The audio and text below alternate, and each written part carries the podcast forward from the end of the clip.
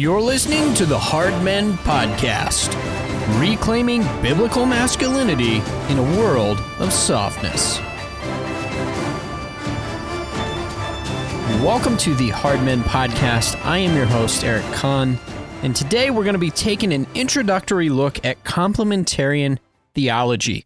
We'll look at its central teachings, we'll look at its origins, where did it come from, and why did it arise? As well as its authors and the proponents or supporters of that theology today. We're also going to take a look at why it's causing a stir and some of its opponents, including egalitarian theology and robust biblical patriarchy. We'll talk a little bit about the differences in those three theologies. We're going to analyze the impact that complementarian theology has had on the church today and in particular we'll examine the softening impact that it's had on masculinity in the modern church and the broader culture. Now, one thing I want to do by way of introduction is to let you know I was actually converted under John Piper's preaching. John Piper's one of the main authors and proponents, along with Wayne Grudem, of complementarian theology, and it was because of him that I was introduced to Reformed theology. So I'm deeply appreciative of his ministry, and at one point I was a proponent of complementarian theology. So while I offer my critique of his theology here, it's worth stating that I am eternally grateful for his ministry of faithful, expository, reformed, and Calvinistic preaching. Complementarianism was a term coined by John Piper and Wayne Grudem in their book, Recovering Biblical Manhood and Womanhood A Response to Evangelical Feminism. Now, this book was released in 1991, and I would encourage you to take a look at it. If you don't own a copy, you can also find a free PDF if you go to desiringgod.org. Of course, that is John Piper's ministry website, and you can download the PDF there. Now, as the title suggests, the book was a response to several decades of feminist ideology which had invaded the Christian church. Uh, John Piper and Wayne Grudem saw that this was a problem, and so they wrote this book along with many other contributors in response to that. Now, this feminist theology and ideology was being embraced by evangelicals, and they called themselves, and still do to this day, egalitarians. Now, it's important to keep in mind on both sides, whether you're a complementarian or an egalitarian, there's a broad spectrum. Not everyone believes the same points, so I do want to point that out. But Piper and Grudem were seeking to stem the tide of the feminism and the sexual sin in the church by publishing their work, and I believe they wrote it with good intentions for helping the church. Now, some form of complementarianism has been the dominant treatise in reformedish evangelical circles in America for close to 30 years. That's right, it's hard to imagine that 1991 was almost 30 years ago, but it's true. Now, let's talk egalitarian theology. At its core, the egalitarian position is that men and women are created equal and there are no role distinctions between the two sexes. That second part is very important to understand. Men and women are equal, and there's no role distinction between those two sexes. It's the sort of position anything you can do, I can do better, right? This is the dominant theology and ideology both in the church and in the American culture today. Now, among other things, egalitarians allow women access to the pulpit and to teaching and slash authority roles within the church. What they'll also do is say, in the rest of the world, there's no distinction between men and women. Either one can serve in military, either one can serve in physical, demanding, could kill you type jobs. Doesn't matter. Men or women, there's no difference. Now, in response, conservative, Bible believing men like John Piper and Wayne Grudem, they argued this men and women are created equal, but they have different roles depending on their sex and according to Scripture. So they're both equal before God in worth, but they have different roles. This is sort of the central tenet of complementarian theology. One of the main examples that these men use is the Trinity, right? The Trinity, you have three distinct persons in the Trinity, they're all God, right? But there's an economy, and so they do different things. In the same way, men and women are equal in worth, but they're different in the roles that they perform. Now, mainly John Piper and Wayne Grudem are referring to really two spheres, and this is going to be crucial as we start to analyze complementarian theology. Those two spheres are the pulpit and the household. Keep that in mind as we progress through this teaching. John Piper and Wayne Grudem both affirm Paul's prohibition against women preaching. That's important to keep in mind. They both support the biblical doctrine that exercising authority and teaching roles in the church is reserved for men. They recognize that men were given a leadership role in some capacity and that women are to submit, particularly in marriage. And they'll reference Ephesians chapter 5. So, again, even as we criticize and critique this view, keep in mind they're trying to be faithful to the biblical witness. Now, in terms of proponents today, complementarian theology has been widely embraced by many in the Reformed camp. And there's many different denominations and backgrounds, right? You have Baptists, you have Presbyterians, you have Acts 29ers, you have Southern Baptist Convention people, you have PCA people. Okay, the list of supporters includes names like John Piper, Wayne Grudem, Kevin DeYoung, Matt Chandler, J.D. Greear, C.J. Mahaney, and others. Most of those names are associated also with the Council of Biblical Manhood and Womanhood. You can find more about this organization and encourage you to read up on it. It's CBM as in Mike, W as in Walter, cbmw.org. cbmw.org. Now, in terms of opponents of complementarian theology, these are your egalitarians. You're going to find prominent names like Tim Keller, of course, Beth Moore, and perhaps most vehemently outspoken of all, Carl Trueman and Amy Byrd. Right? What's interesting is that many of these names come from within reformedish sort of camps but they're espousing doctrines that are more closely aligned with feminism than with the scripture. Now, they are generally in favor of women either as elders or some of them in preaching roles. Obviously, Beth Moore, um, she's coming out of the SBC, sort of reformed-ish, but really advocating for women pastors and downplaying the words of Paul because she'll say, well, those are the words of Paul, not the words of Jesus. So again, there's a spectrum here, but those two names, Carl Trueman and Amy Byrd, they've attacked the position mainly on their podcast, The Mortification of Spin. You can also read their writings in First Things. Now, for years, Byrd and Trueman have attacked this complementarian view. They've gone after Dr. John Piper.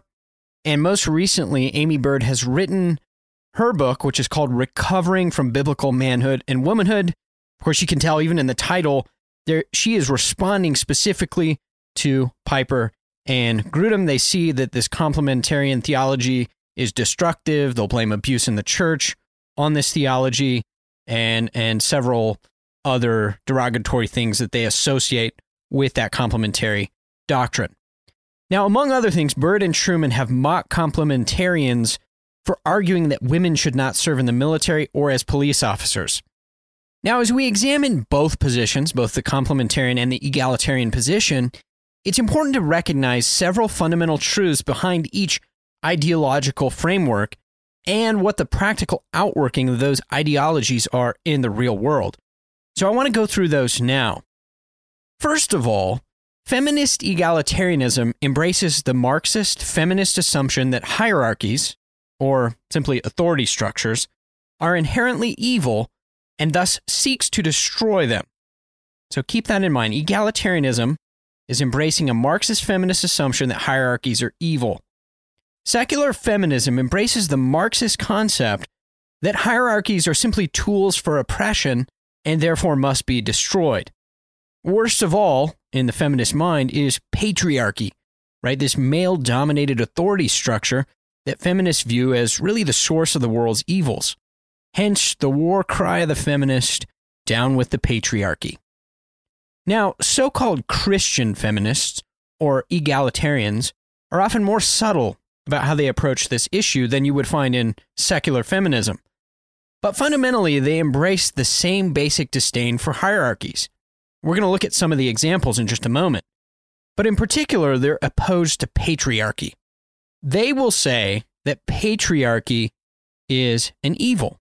And so they claim to reject authority structures.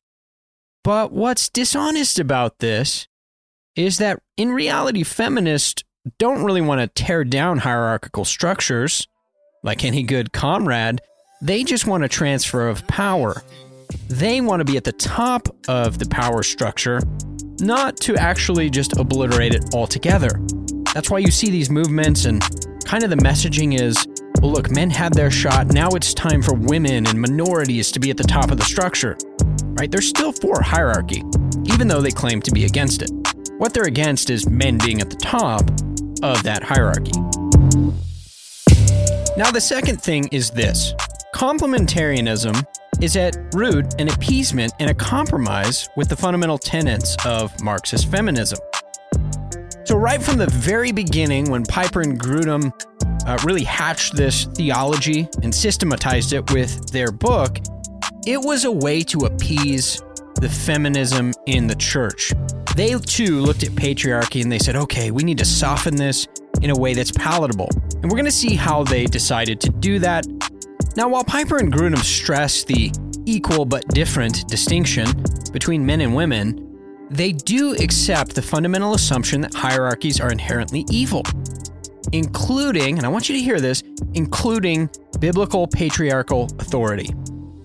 On page 11 of their book, the authors write this, and I'm quoting If one word must be used to describe our position, we prefer the term complementarian, since it suggests both equality and beneficial differences between men and women.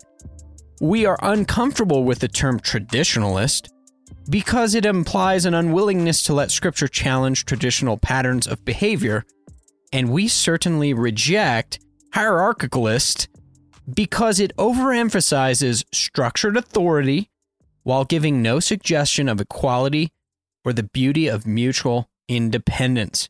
End quote. Now, well meaning as they seem in protecting some form of biblical male and female role distinctions, Piper and Grudem nevertheless reject the biblical doctrine of masculine authority and God appointed hierarchy. Right? This is what they're getting at. Look, we don't like this hierarchical language. We don't want to support it. And so we're going to choose language that deviates from the scriptural record.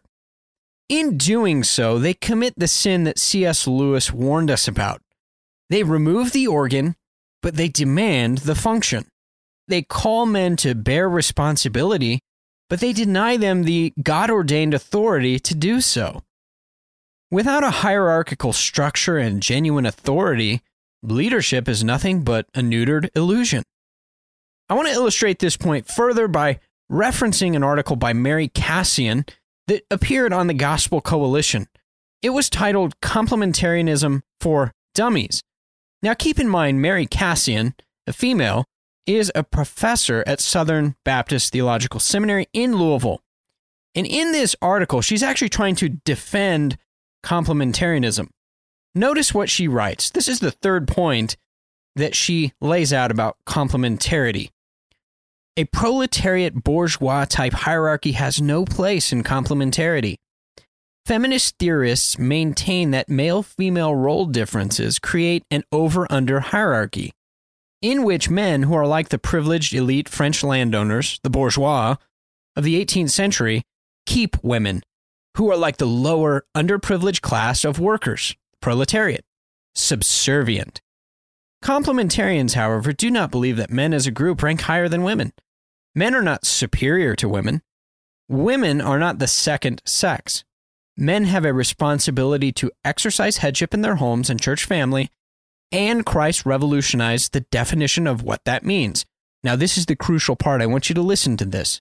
She writes Authority is not the right to rule, it is the responsibility to serve. We rejected the term hierarchicalism because people associate it with an inherent self proclaimed right to rule.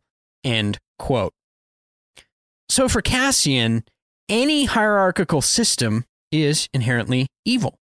Husbands, in her view, have the responsibility to rule, but they do not have the authority. This is crazy, right? You cannot separate authority to rule from the responsibility to rule. That makes no sense.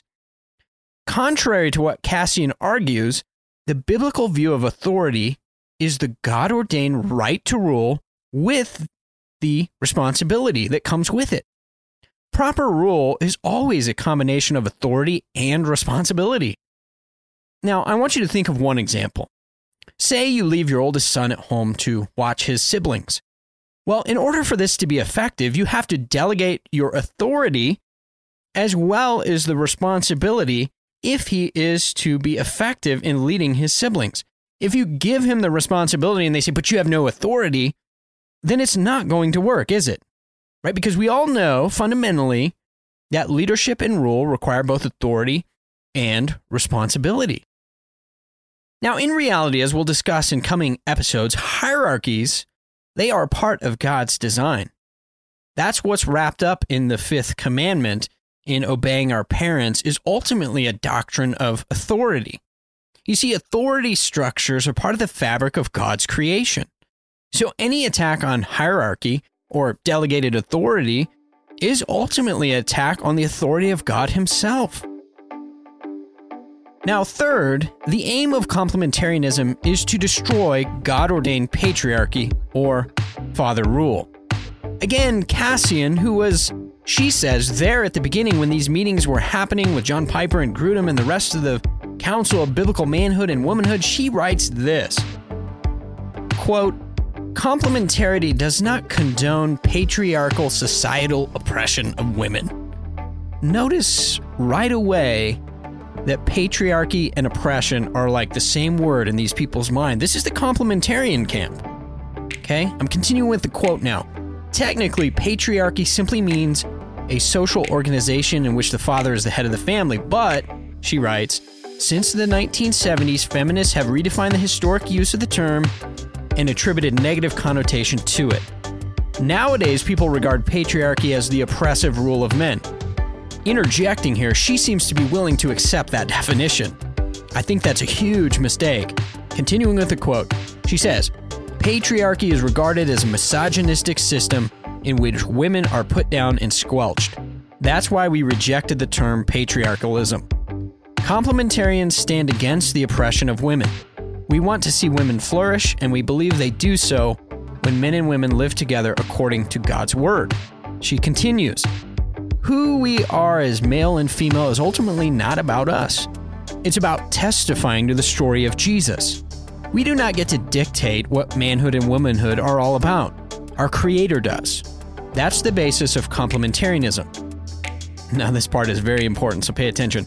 If you hear someone tell you that complementarity means you have to get married, have dozens of babies, and be a stay at home housewife, clean toilets, completely forego a career, chuck your brain, tolerate abuse, watch Leave It to Beaver reruns, bury your gifts, deny your personality, and bobblehead nod yes to everything that men say, well, don't believe her. That's a straw woman misrepresentation. It is not complementarianism. Now, I want you to notice what has just happened here. First of all, Kassian has lumped godly commandments, right? The first three things that she mentioned marriage, fruitfulness with children, and a woman's productive role in the household those are all commandments and good things from God. But what did she do? She lumped them together with evil things spousal abuse, right? And then you got brainless toilet scrubbing, a complete suffocation of women's giftings, not having a personality or an opinion or any say in a marriage. Right? She lumped them all together like this is one big package deal. And you can understand why. It's just a rejection of all of it together. Now, second, and related, Kassian equates patriarchy with societal oppression of women, right? She just seems to accept this definition of patriarchy, which is both absurd and unbiblical. The insinuation is that patriarchy itself is inherently oppressive because it's a hierarchical system. And so much of this, people don't realize this, but so much of this ideology is influenced by Marxist feminism and not the Bible. The fourth point that I want to make is that complementarianism limits male female distinction to the church and the household. These are the only two spheres that they really want to talk about. Now, this essentially flattens gender distinctions in every other area of life. In turn, this is opening the door for sexual perversion of every single variety. This is why the church is awash with sexual sin. Because if you limit biblical masculinity and femininity to the pulpit and the father husband role, then they basically have nothing to say to the rest of society. Beyond the pulpit and this theoretical headship role in the home, by the way, one that the complementarian says has no real authority, many complementarians fail to effectively extend masculinity and femininity to any other sphere. And so there's no definition for those sexual terms in things like competency, physical prowess, sexual potency, skill sets, career choices, military service, self defense, firearms, financial decisions. Should you be in debt? Social mannerisms or clothing preference. John Piper says this in his book, quote, "It never occurred to me that leadership and submission had anything to do with superiority or inferiority. And it didn't have to do with muscles or skills either. It was not a matter of capability or competency. End quote. I want you to I just want you to mark that. John Piper is saying that masculinity has nothing to do with competency. It has nothing to do with skill. It has nothing to do with your capabilities as a man. And it has nothing to do with what you do with your body. Now, I want to make this very, very clear. That's exactly the Gnostic notion of sexuality and manhood in particular that I have been trying to kill with this podcast and my blog. I think it's utter garbage. I think it is the reason the church is in the bad position that it's in today because people, well meaning people, are teaching and espousing these views. They're Gnostic, right? And so the, the, the Bible, according to them, has nothing to say to the way that men dress. It's fine if you wear skinny jeans. It really has no bearing on your sexuality at all. Culturally, scientifically, on the other hand, we know these things are false. Now, as a result of this Gnostic sexuality, right, it leaves us without clear definition of masculinity or femininity for every area of life. The church has been awash with functional androgyny, effeminacy, metrosexuality, same sex attraction, and various other sexual perversions. You see, the problem is complementarians thought, well, we can pump the brakes on the feminist movement by softening the message of Scripture. We can soften biblical patriarchy, but ultimately, they've been the places where sexual perversion has been happening in these soft left Reformed churches. Now, at one point, Amy Byrd and Carl Trueman actually argued that sexual difference were virtually indistinguishable and insignificant.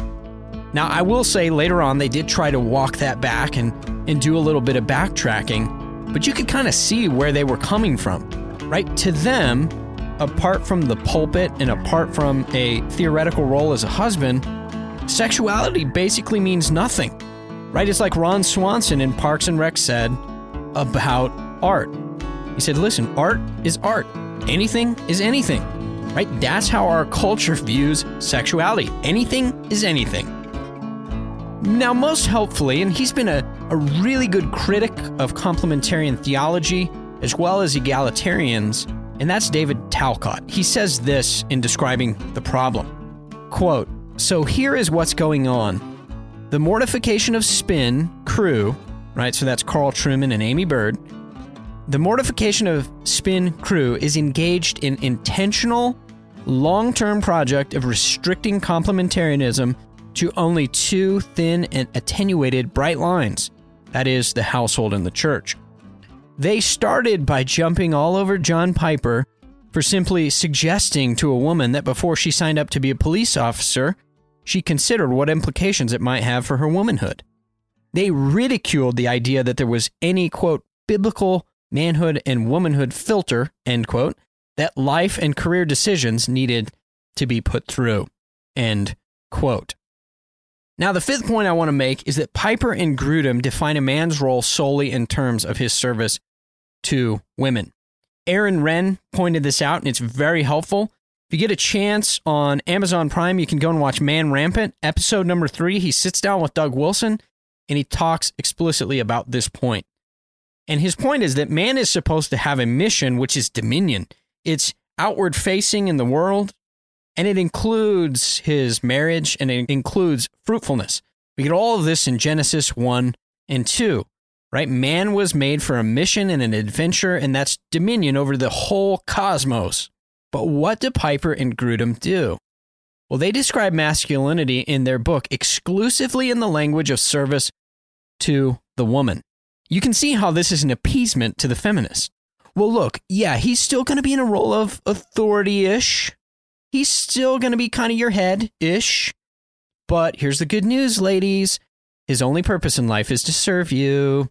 It's all domestically focused right? Every feminist dream come true, but it doesn't work.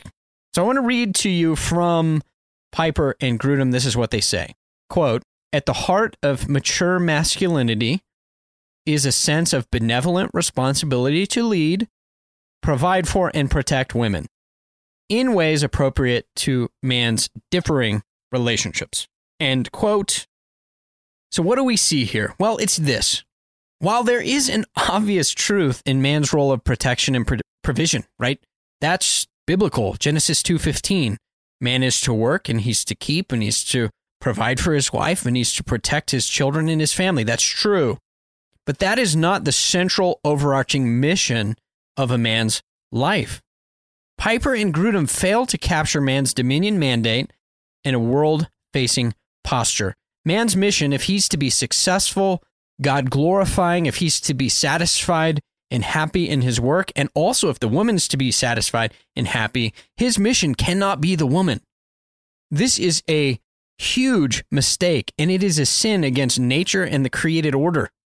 Man is not to be defined in terms of taming the world, in this view, or building culture, but merely in terms of domestic duties. Right? You see the huge problem with this. There's no talk of God ordained authority or of man's highest mission, as we said, taking dominion of the earth. Instead, woman is his only mission. Man's sole purpose is to serve his wife.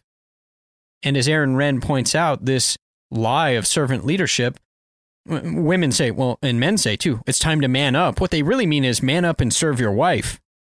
Right? This is conflating the biblical record about what man's leadership role is supposed to be in that relationship and in the way that he faces the world. This is really just the quintessential picture of a neutered, domesticized, nice guy, soy latte sipping husband that the feminist would want to marry. It's anything but the picture of patriarchal, historical, biblical manhood.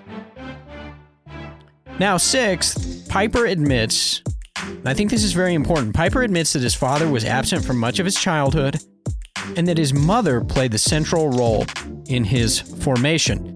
Now, you can think, wow, you're a jerk for pointing this out, Eric. But Piper, he takes a long time in his description of what, how he came to know sexual roles. He takes a long time talking about the role his mother had and the absence of his father. So here's the deal John's father, he says, was a preacher and his his dad was gone all the time. He was not there when John was being raised. And so he sort of abandoned his family. I mean, that's not how John records it, but that's what he did. He abandoned his family for lengthy periods of time, and he left John Piper's mother to lead the household and raise the children. And so John talks about, well, she did all the house, she ran the household, she fixed the lawnmower, she cut the grass, she showed me how to pull weeds. She taught me how to stand up to bullies, all this stuff. It was his mother who ran the household and raised the children, who led in worship, who took them to church, who did functionally everything. She fulfilled both roles. It's not surprising that John would have confused roles about gender identity and those roles in marriage. Right? It's not surprising then that his teaching on sexuality is highly sympathetic to a sort of feminist ideology and to Gnostic views of sexuality. I think it's an important feature to keep in mind. Now, number seven, the book strangely, it strangely begins with a chapter on singleness. Now, when I first read this, I was like, why would you start a book on sexuality with singleness? You know, God wrote a book, it's called the Bible, and he began his book by saying it's not good for men and women. It's not good for man to be alone. So I'm going to create a woman out of your rib, and I'm going to create the institution of marriage, and then I'm going to call you to take dominion and to be fruitful. So, very central in this work of dominion is God's institution of marriage and family. So, it's really, really almost impossible biblically to define masculinity and femininity apart from marriage and children. It, it's almost impossible. It's certainly not the normative way to talk about sexuality. And yet, in their book, this is exactly where they begin. I think is a crucial, crucial mistake. Why are John Piper and Wayne Grudem trying to appeal to single Christians? Well, what they do in the this is the first opening chapter, right? There's a prologue, but this is the first chapter. I think what they're trying to do is distance sexuality from these two institutions of marriage and family. So, what they do is they argue from Paul and from Jesus about two unmarried dudes. They argue that sexuality should be understood apart from those institutions. Again, I just don't know how you could formulate something that flew more directly in the face of Scripture, right? Scripture begins marriage, family. These are good. This is like a man's role, like duh. Very central, very basic. And John Piper and Wayne Grudem are saying, no, we're going to write a book on sexuality and we're going to aim it at single people. I, man, I don't get it. I mean, I, I would like to believe the best. I like to think that it's not pernicious, but it seems at best just stupid. The other thing that they do when they're arguing in this way is they fail to make an obvious distinction between celibacy and the sort of rampant, prolonged singleness that's practiced in today's culture. You, no one has the gift of singleness. You might have the gift of celibacy, but I guarantee you, like 99% of single people today, even those who claim to be Christian, right? They're looking at porn, they're doing things they shouldn't, they're being irresponsible, right? And and some of them, if you're super spiritual, you'd be like, well, I just want to use my singleness to serve the orphans in Africa. This glorification of singleness is bad. It's been bad for our culture. It's bad for the church and pastors. Look, stop doing it. If you're doing that, repent of that. Right? The normative, basic, normal thing scripturally, biblically to do is get married, have kids, make families, make babies, build a household, and take dominion of the earth let's stick with God on this point. It's very, very obvious from Genesis 1 and 2. Okay. What are these two dudes doing, Piper and Grudem? What are they doing when they're celebrating singleness? I just, I want to make this super clear. They're undermining God's ordained context for living in obedience to your sex. The normal, God ordained context for living in obedience to your sex is marriage and family. Right? It's like impossible to answer the question what are men and women made for without talking about marriage and family? Right? You cannot take the one exception in all world history, which is Jesus, the God man, and say, well, because Jesus, yeah, Jesus does get married, by the way. You realize that. Jesus marries the church. Okay? So his role was not forever. Like he he's hunting down his wife. He's dying for her. He's purifying her in holiness. He's not glorified single forever. This is the stupidest theology on the planet, and it's used to excuse sin today. All right, so I want to I want to conclude this way. I want to give a brief summary of everything we talked about, and I want to bring this to a conclusion. We've just had an introduction, and so I hope your appetite is whetted and you want to look more into this. We haven't said everything there is to say, but this is the summary and conclusion. From its inception, Complementarianism was an appeasement to feminism. That's why it's failing, and that's why sexual sin is awash in the church. I believe John Piper and Grudem were trying to do a good thing. And they were correct in diagnosing the onslaught of feminism and sexual perversion in the church. You would basically have to be blind not to see that that was a problem coming out of the 70s. But here's the deal every time the church builds halfway houses in these half hearted positions that are aimed at appeasing the world. All you critical race theory people, hear me out, social justice warriors. It's the same thing. Like you are trying to appease the world and you're going to be destroyed. There is no appeasement, right? What we need are men in the church who hold firm to the full counsel of God. You point your ship into the storm that is the culture and you say, with Athanasius if the world is against me, then I am against the world. We need to take the red pill. We need to wake up to the reality that we live in a feminist world. It's the air we breathe and we don't even know it. Right? The problem that Piper and Grudem faced, I believe, is that they tried to appease the feminist Marxist ideologies. But it's like Winston Churchill said you do not negotiate with a tiger when your head is in its mouth. That's exactly what the church tried to do. And it's foolish. Like the church that were, the men that were running the church in the 90s predominantly were the Neville Chamberlains of the world. And they said the way that we're going to defeat feminism is by showing them how nice we are. And all, listen, all it's done historically is show you how the church can get its butt whooped. Right? If you want to see the church get totally blown away by the culture, just do what they did in 1991. And what I want to do in this podcast is I want to show you there's a better way. There's a third way that we have not talked about as much, and that is biblical patriarchy. It is vehemently not complementarianism, right? It's man's rule, man's full God ordained authority. It's the war horse unleashed on the battlefield, right? It's men with chests. And by the way, it's strong women who are as much passionate about dominion warfare as the men, right? Feminists are lame. That's the reality. They're not tough, they're lame. And biblical femininity is like the women of Sparta. They're tough, they're violent, they know how to bring sons and soldiers into the world, and that's what we need more of. Now, because of these well intentioned compromises, the church today is awash with feminist egalitarianism. Right? We're awash with same sex attraction, revoice. We're awash with Beth Moore in the pulpit and J.D. Greear and Russell Moore approving of it. We're awash with gay PCA pastors. Yeah, that's a real thing, apparently. We're awash with effeminacy. We have an ESV Bible that just deletes that word from the text. And then we have churches whose pastors are effeminate and they delete it from their churches. And we have scores of other sexual perversions.